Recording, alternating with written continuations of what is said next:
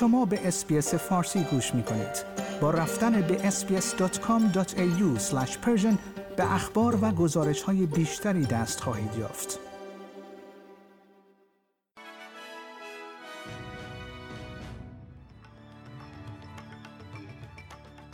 بازماندگان قربانیان خشونت در ایران پیمان دادخواهی منتشر کردند.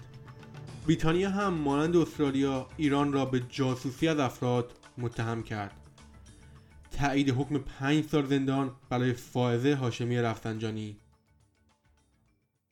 ده ها نفر از فعالان مدنی خارج و داخل ایران و افرادی که خانواده آنها قربانی خشونت رژیم جمهوری اسلامی شدند متنی به عنوان پیمان دادخواهی منتشر کردند. حامد اسماعیلیون شیرین عبادی نرگس محمدی آتش شاهکرمی کیوان صمیمی و آتنا دامی از جمله امضا کنندگان این نامه هستند.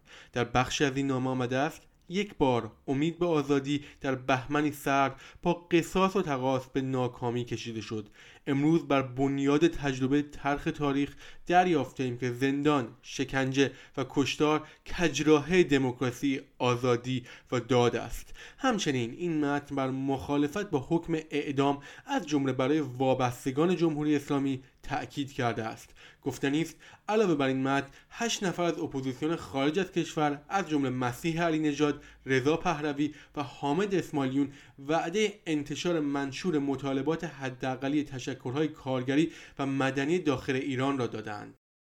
تام توگندهات معاون امنیتی وزیر کشور بریتانیا در گفتگو با نشریه یهودی JC گفت که جمهوری اسلامی مجرمهای سازمان یافته برای جاسوسی از یهودیان بریتانیا استخدام می کند او در این رابطه گفت می‌دانیم که ایرانی ها از منابع غیر سنتی از جمله مجرمین سازمانی یافته از جمله گروه های مجرمین سازمانی یافته برای این کار استفاده می کنند و برای این کار با آنها پول می دهند این در حالی است که در هفته های اخیر گزارش های از این موضوع در استرالیا هم منتشر شده است.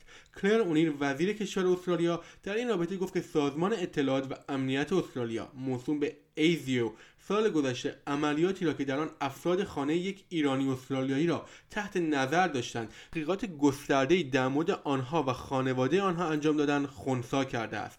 24 ساعت پس از افشای عملیات جاسوسی تهران در خاک استرالیا فعالان ایرانی این کشور با کلر اونیر وزیر کشور دیدار داشتند.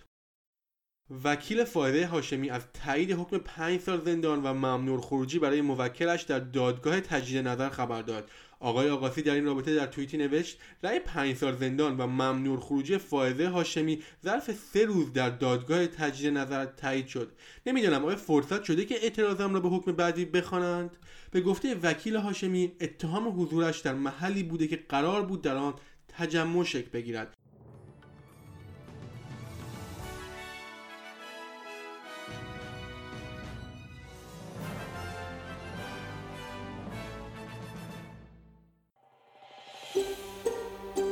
آیا می خواهید به مطالب بیشتری مانند این گزارش گوش کنید؟ به ما از طریق Apple Podcast، Google Podcast، Spotify یا هر جای دیگری که پادکست های خود را از آن می گیرید گوش کنید.